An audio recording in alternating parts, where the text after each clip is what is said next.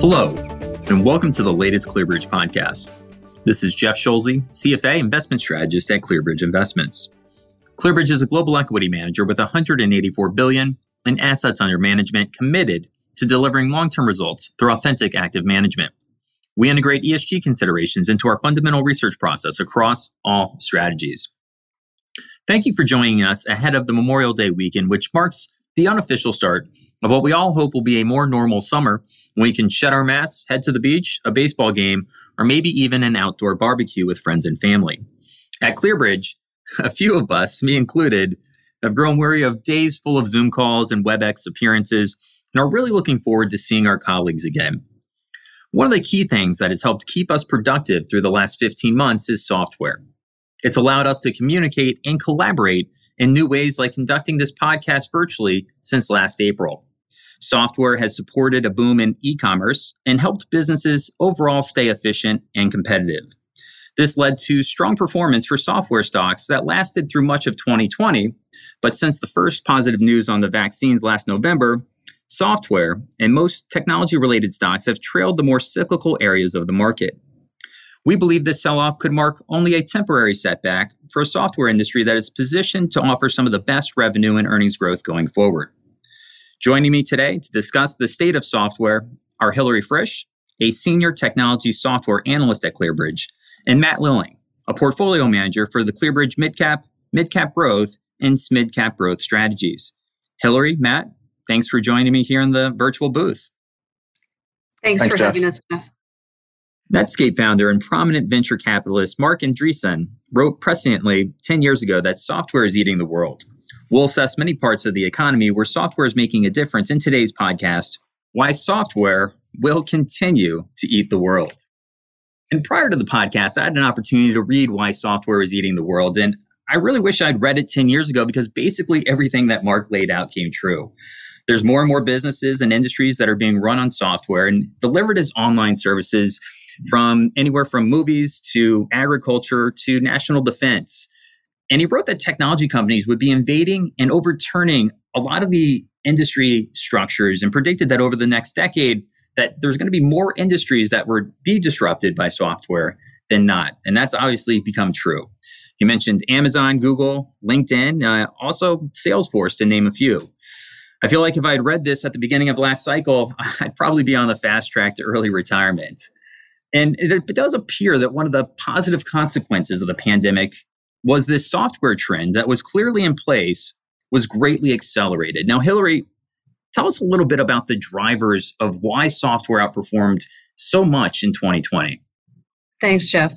So, well, you alluded to some of it already, but I think of early 2020 with the onset of COVID as what I call the great reveal, where the world knew that anything that was going to get done was going to get done remotely and therefore digitally through software. So it was, as you point out, already well understood that software was going to be the future. And all things cloud and SaaS, or software as a service in particular. But COVID and remote work really lit a fire under those imperatives and solidified customer adoption plans. So while traditional industry was struggling with shutdowns, software fundamentals held in fairly strongly. And as impressively, valuations reached levels never seen before, with the exception of the 2000 2001 period. So, this was an anticipation of strong future results and also reflected a perceived lack of investment alternatives in the, in the rest of the economy.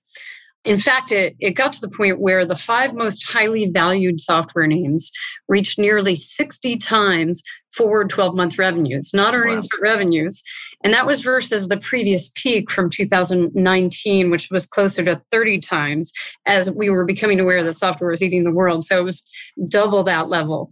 So, and a very dramatic example of that was Snowflake, which is the leader in cloud data warehousing, which exceeded 100 times for consensus revenues. In fact, it was closer to 150 times. Snowflake is a superlative company that's far outgrowing the rest of the industry at scale, but it and COVID helped to usher in a new valuation paradigm. But to summarize, software's outperformance was really a function of a remote work or work from home or shelter in place, whatever you want to call it, and B, an already strong trend toward digital transformation and everything that enables that, coupled with a uh, lack of perceived, you know, other place for investors to put their money, at least in early 2020. Yeah, maybe maybe a little bit of TINA, if you will. You know, outside of the markets getting ahead of themselves, maybe there are other headwinds that you've talked about called the reopening trifecta. Talk to me about what the reopening trifecta actually is and, and maybe talk about the inflation risk potentially to the software industry. Sure, sure. Okay, so the reopening trifecta refers to the other side of that paradigm or the other side of that hill, so to speak. And it reflects the fact that entering this year in particular, First, we, we do now have viable investment alternatives in the form of real economy stocks, as I refer to them fondly, and for the first time in a while. Second, we have tougher comps for software, at least at least versus the rest of the economy. And there's also the possibility that upon reopening, some software based initiatives could start to elongate a little bit, you know, as folks get distracted. So far, we're not seeing that though at all. And third, rising interest rates. This is perhaps most important. And rising interest rates are the result of an improving economy and all the stimulus we've pumped into the systems, into the system. But interest rates drive the discount rate that we use to discount cash flows back to the present. And since most software companies now operate on some kind of subscription basis, higher interest rates translate into a lower present value of those future cash flows. That in turn equates with a lower stock price.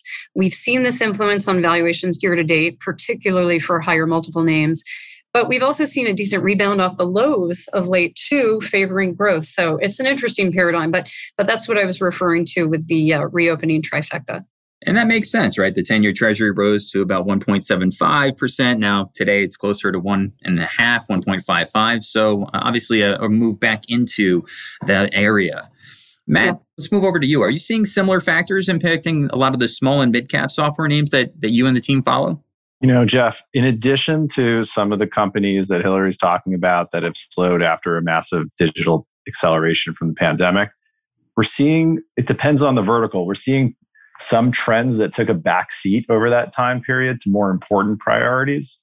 Think about something like back office spending. If you were a bank and you were doing a core software implementation, or if you were a company doing an HR management implementation like Workday, you might have pushed that. We've seen some weakness there. When you talk to these companies and their management teams, like some there are early reports that those things are starting to come back, but we haven't seen them in the company numbers yet.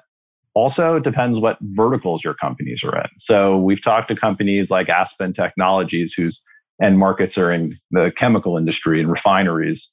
And we're seeing those companies, those end markets are under duress, either between supply chains being really tight from the reopening plus the winter storm that caused a lot of havoc in the Gulf Coast. And so some companies like that are trying to manage challenging supply chains and they're trying to repair damaged balance sheets from a difficult 2020. So even though those are software adoptions that might have a positive ROI and increase efficiency for them right now. They just can't, they don't have the bandwidth to think about adding things like that as they try to, you know, just keep the business going. So we think that towards the middle and the back half of the year, some of those headwinds should start to normalize. Companies will resume those digital transformations. Now, now, Matt, I'm going to interrupt you there for a second. I rarely interrupt anybody during their answer, but you you mentioned the buzzword that has been in the industry for the last couple of years with digital transformation. What is it and where is it happening and how is software playing a lead role in digital transformation? Jeff, the small and mid cap team at ClearBridge for the last 10 or 15 years has been looking for innovative companies with technologies that can disrupt industries and take market share. The trend of digital disruption, digital disrupting an analog process is a pretty basic example of that. We've seen that countless times. So there are a lot of processes that we're transforming to digital and the pandemic accelerated, like DocuSign for e-signature and contract management, a company called Chegg, which is a platform for digital education services. or Five9, which is a cloud based contact center. And you could see how a lot of those businesses would have been accelerated during the pandemic. But it's not just pandemic based. So, coming out into the reopening with inflation pending, companies trying to navigate tight supply chains, companies like Coupa, who can help companies optimize their procurement management and increase monetization by selling adjacent payment management modules, is going to likely see some success. Or there's other companies like newly public Procore Technologies, who's introducing software for digitally nascent industries like the construction industry. These industries have been almost exclusively been operated under manual processes using post-its, Microsoft Excel, and just having a central location to optimize things like delivery of supplies, having a place where you can you know pay your vendors in an organized fashion and keep track of receipts and just manage the whole process of a of a large construction project which has so many different add-ons and, and, and elements to it really increases efficiency and returns you know i i did mention aspen already but i'm to i'm to talk about them again it's a company that optimizes the production processes for refineries and chemical facilities so as different tasks that they do migrate from spreadsheets onto their software. It saves these companies a lot of money. But the other thing that it has is it has a positive impact when companies like those are being more efficient. It has a positive impact on environmental outcomes as well. Yeah, construction, refineries, chemical facilities, those are generally industries that I don't associate with digital transformation. Hillary, do you have anything to add on digital transformation? Thanks. Well, Matt really covered it well. I would just add that digital transformation, as we think of it classically, sort of started with front office applications like the Salesforce automation and call center applications that Salesforce provides, the inbound marketing offerings of a HubSpot, Adobe's marketing automation offerings, and it's extended to so many so many different areas ad hoc generalized workflow, IT workflows, digital signatures, as Matt mentioned, uh, starting to pick up in back office spending for cloud ERP, financial management applications. And I'd say analytics, analytics, analytics. Analytics were always strong, but the combining analytics and workloads in the cloud can solve, you know, huge problems, big and small. There are a lot of vendors who benefit, but it, it's exciting. Digital transformation, I guess, to Matt's point, is really touching every every corner of the economy in some way. Now, there's a big concern out there that the work from home environment during the pandemic pulled forward a lot of the IT spending, but we're starting to hear that IT budgets are going to be a little bit more resilient than first feared. And I was actually surprised to learn this recently that software only accounts for 15% of overall IT spending. I mean, that sounds drastically low. Hillary, from your vantage point, what are you hearing from your companies and, and how that impacts software stocks going forward? Yeah, it's not so much that revenues were pulled forward, and except in cases like with Zoom, Zoom and Microsoft Teams. As Matt alluded to, there were puts and takes across industries. Some was pulled forward and some was pushed back. But it was more so the case that valuations pulled forward in advance of expected future revenues. But we have definitely learned that IT budgets, especially in lockdown, are more resilient. So companies spent much of 2020 just getting up and running, performing triage, enabling employees with video conferencing technologies, rudimentary workflows, and starting to connect more fully with their customers online. Now they're focused on building out cloud based applications, infrastructure, and all the enabling technologies that make it all work. And as a result of that, the spending environment is resilient. It's generally been quite strong year to date. And this is despite Q1 typically being a seasonally weaker quarter. However, the expectations, as we talked about, were high coming into this year, particularly for the higher growth names, and stock prices have had to digest the Q1 results. Now, as it relates to the 15% of IT budgets being software, that will grow absolutely. And a lot of that spend will be going to the cloud. The cloud is the delivery mechanism that offers universal access and theoretically always on capability, just like a utility. And companies realize that if another business interruption were to occur, they just can't be left flat footed as they were at the beginning of 2020. So they're accelerating their cloud adoption plans and other plans. This is great for the hyperscale vendors, Amazon AWS, Azure, Google Cloud Compute, but it's also great for a bunch of cloud native vendors which sit on top of those platforms. I mentioned Snowflake before in cloud data warehousing, MongoDB, which is a cloud database for unstructured and structured data, and also Datadog, which we own in cloud monitoring and observability, as well as just about any kind of SaaS application that are out there. And Matt mentioned a number of those. Matt, I'm going to move over to you. What are some areas where companies are leaning on software to support growth? I'm going to give an example to what Hillary was talking about, and hopefully that answers your question too.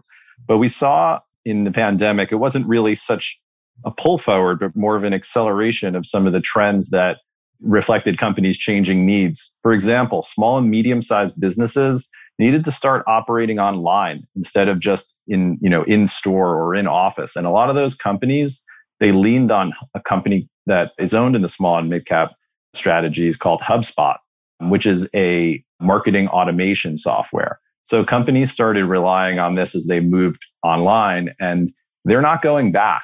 So they might have increased the penetration or, or accelerated a trend that was already going on, but companies aren't going to start using that product less. And one of the things that we're looking for as we analyze our companies that have accelerated their penetration is is it suggest that anything's going to slow down? And and here the answer is no. There's multi-year growth drivers at HubSpot as, as companies started to like their automation software, they're also going to use their sales and services products and likely will try the operations stack that they just released. And this is now becoming a platform company that's going to enable small and medium companies to operate more efficiently, to grow, and to compete with larger companies that have a lot, a lot more resources. And Matt, you mentioned efficiency, and, and, some of the applications for software are a provider of greater efficiency. They're, they're very obvious, like remote connectivity through Zooms and Teams. But what are some of the other areas in which software is making a difference or providing greater productivity? Hillary, do you have any thoughts there? Sure, yeah. And actually, I'd love to add on to what Matt just mentioned on HubSpot. And, uh, you know, just to paint that full picture for all the SMB customers and larger who adopted HubSpot during during the pandemic, there are so many more who have yet to adopt when you think about the number of, of SMBs out there. And as the company provided flexible contract terms to customers during the pandemic, they're going to start reaping more and more of the benefits of that going forward. So that's really fantastic story that we're we really appreciate. So yeah, I mean there there are a lot of ways to go with that question, Jeff, and and frankly, Matt hit on a lot of those areas already. So I might I might just focus on one of the elements I find really interesting is the fact that cloud has actually completely changed the way that software is built and run software itself. So making it much, much more efficient. Yes, because businesses are digitally transforming, they themselves are, are building and running a whole lot more software. But the way we do that is changing. And for the first time, you can actually have better, faster, and maybe even cheaper as a, re- as a result of these newer technologies and methodologies. Although companies aren't even banking on cheaper, it ends up being cheaper because it's you know better and faster. E-signatures are one of those areas we talked about as providing a lot of efficiency. But in terms of software itself, for instance, there's the low code, no code development movement. It's fascinating. These are essentially uh, visual development frameworks and platforms that enable developers to build applications without actually having to code. They can drag and drop a lot of libraries of stuff. And what's interesting is this yes, it accelerates efficiency and it opens up development, more importantly, to a whole new class of users. And as we have a shortage of development skills globally, this solves a huge problem. Another area is IT automation. It's a huge efficiency driver. It's the automation of routine and repetitive tasks. It's provided by the likes of UiPath Path, which recently went public, and also Automation Anywhere, Microsoft, and a few others. It's a key area. There's also an entire movement toward what's called DevOps. It's short for development operations. It represents the convergence of the development function with the ongoing management of IT. Uh, these used to be distinct silos, but they've become increasingly intertwined as computing becomes more agile and more automated. Microsoft GitHub, a private company GitLab, and a name JFrog participate there, among others. Now, Hillary, you mentioned something that I, I think needs to be talked about on a, a, software podcast, which is data breaches and cybersecurity. Right, as we evolve to the cloud, and you have this explosion of data, there's a heightened need to protect a lot of these corporate networks and personal data from attacks. Right, we saw the ransomware attack on the Colonial Pipeline here recently, back in 2017. Equifax exposed 147 million people's personal information to hackers and Fortunately, I was one of those. Target back in 2013. Seems like this is happening on a more frequent basis. So, what's your outlook on cybersecurity providers? Is this a, a secular trend that's going to continue? Sure. Yeah, you, you bring up some great points, Jeff. Yeah, the outlook for security, cybersecurity solutions is extremely bright with remote work, there is just a much broader attack surface or workspace which hack- hackers can exploit, and which makes corporations and governments vulnerable, as you pointed out. As a result, security is absolutely a heightened investment imperative, especially cloud security, as that's where a lot of workloads are migrating. But it's benefiting all areas. So, CrowdStrike, for example, is a cloud security vendor who's working to consolidate the industry from the endpoint, the security industry from the endpoint, adding on more and more functionality, similar to what Palo Alto has been doing from the network standpoint. And Palo Alto is a strong holding of ClearBridge's and of the midcap fund. And ultimately, those two will meet in the middle, as they do in certain areas today, but there sure is a lot of uh, ground to cover and a lot of opportunity left in front of them. But this current security paradigm is is benefiting a whole variety of areas within security and vendors. And I mentioned Palo Alto. It's certainly benefiting traditional network firewall vendors, Fortinet and Palo Alto. But but these companies are expanding their product portfolio, similar to what HubSpot is doing, and they're cloudifying their portfolios and they're addressing the current needs of corporations and governments. And I should mention that there's a definite trend toward vendor consolidation and security. Corporations are trying to reduce the number of vendors they work with in order to reduce security sprawl, I'll call it, as well as the policy nightmares which result from security sprawl, which themselves can create a lot of vulnerabilities. It's more often those things which really leave a company vulnerable than it is, boy, the security product just didn't work. It's all the other stuff, the un- unforeseen issues that are created created by a complex environment that create issues. Therefore, the, the vendors we own and hold and love, we believe are benefiting disproportionately. That makes perfect sense. Uh, obviously, a, a, secular tailwind uh, over the next couple of decades. I think the last thing I, I want to talk about here uh, in re- relation to software is the fact that a lot of companies are transforming their business models from licensing to subscriptions. Obviously, you saw it with Microsoft Windows a couple years ago. Why are companies doing this, and how can this change present opportunities for investors over the next decade? Hillary, maybe I'll, I'll start off with you. So, SaaS or software as a service was always a subscription based model, but the rest of the industry has followed suit for a number of reasons. First, it's easier to buy under a subscription model. It's certainly more flexible. The customer receives much more rapid and frequent updates when the subscription business is cloud hosted and the vendor is able to push down updates whenever they want to to the customer. Customers don't have to maintain the systems themselves, which eliminates expense and headaches. And the vendors tend to get paid more because they can exploit an arbitrage opportunity between what the customer was spending in total to maintain their own systems, including labor, and what they're willing to pay a cloud or SaaS based vendor to take it all off their hands.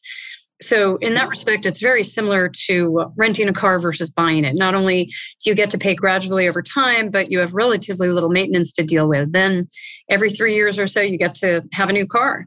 For that, you're actually willing to pay more. And every few months or even days in the cloud realm, customers get an updated version to work with, an updated version of the software. So, for that and the agility, they're willing to pay more. Now, now, Matt, is this transition usually seamless? Or you know is it is it a bumpy road when a company actually does this transformation? It can be bumpy and we've seen it uh, a number of times in the small and mid cap space. And as companies are trying to achieve that that ratable subscription model that they really want to present to investors in the financials a lot of times they need to you know they stop selling you know longer license deals which typically recognize revenues up front and then that then replace them with you know one year subscription and then it, t- it can take many years for the income statement to become reliable again Um, and it's imperative for companies to be active in communicating with their investors and with their customers, introducing non GAAP measures to try to help explain the true business trends that aren't being reflected in the income statement. And so typically what happens is that there, there can be times where good companies who are making progress and, and you know advancing their agenda investing in high return projects that they stocks can become you know flat or down for a period of time.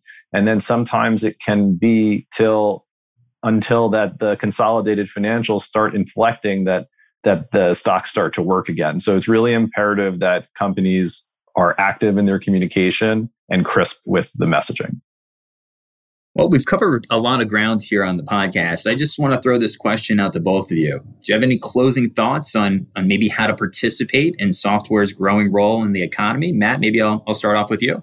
Yeah, uh, look, as I alluded to a little earlier, software business models have a lot of attributes that we look for on the small and mid cap team recurring revenue, high margins, high returns.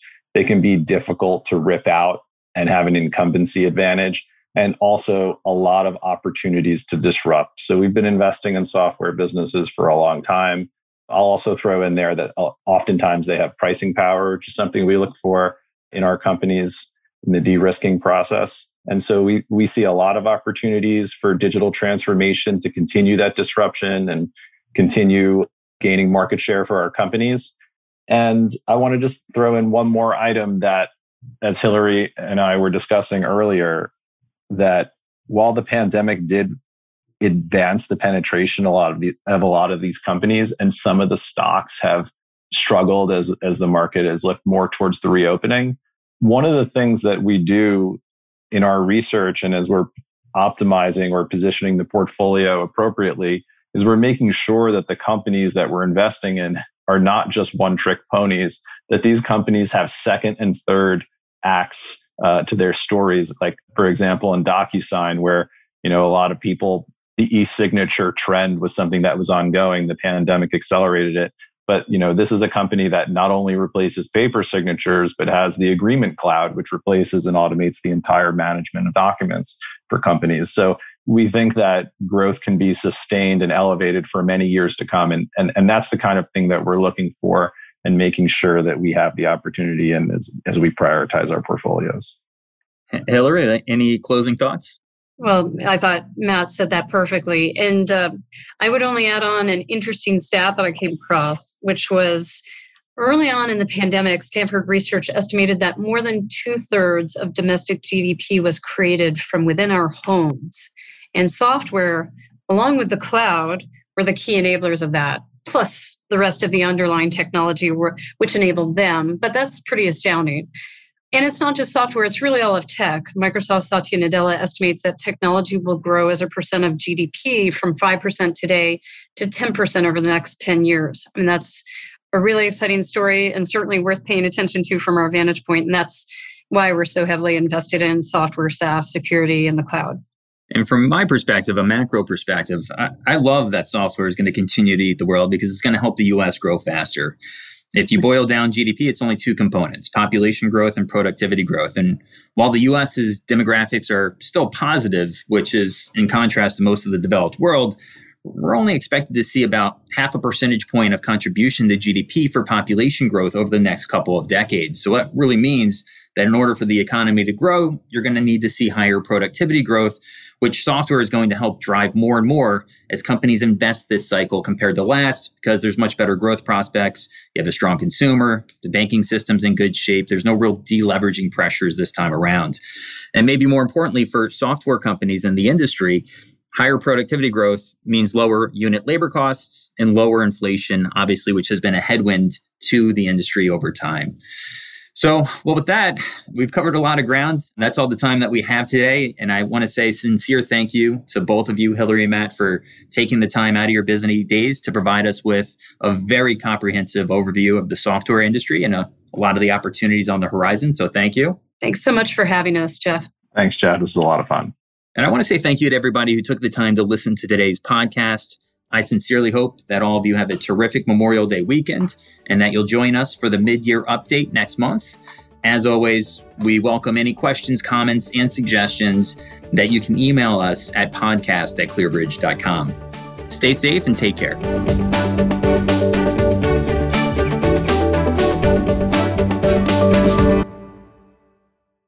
Please note the following Past performance is no guarantee of future results. The opinions and views expressed in today's podcast are of the individual speakers as of May 26, 2021, and may differ from other managers or the firm as a whole, and are not intended to be a forecast of future events, a guarantee of future results, or investment advice.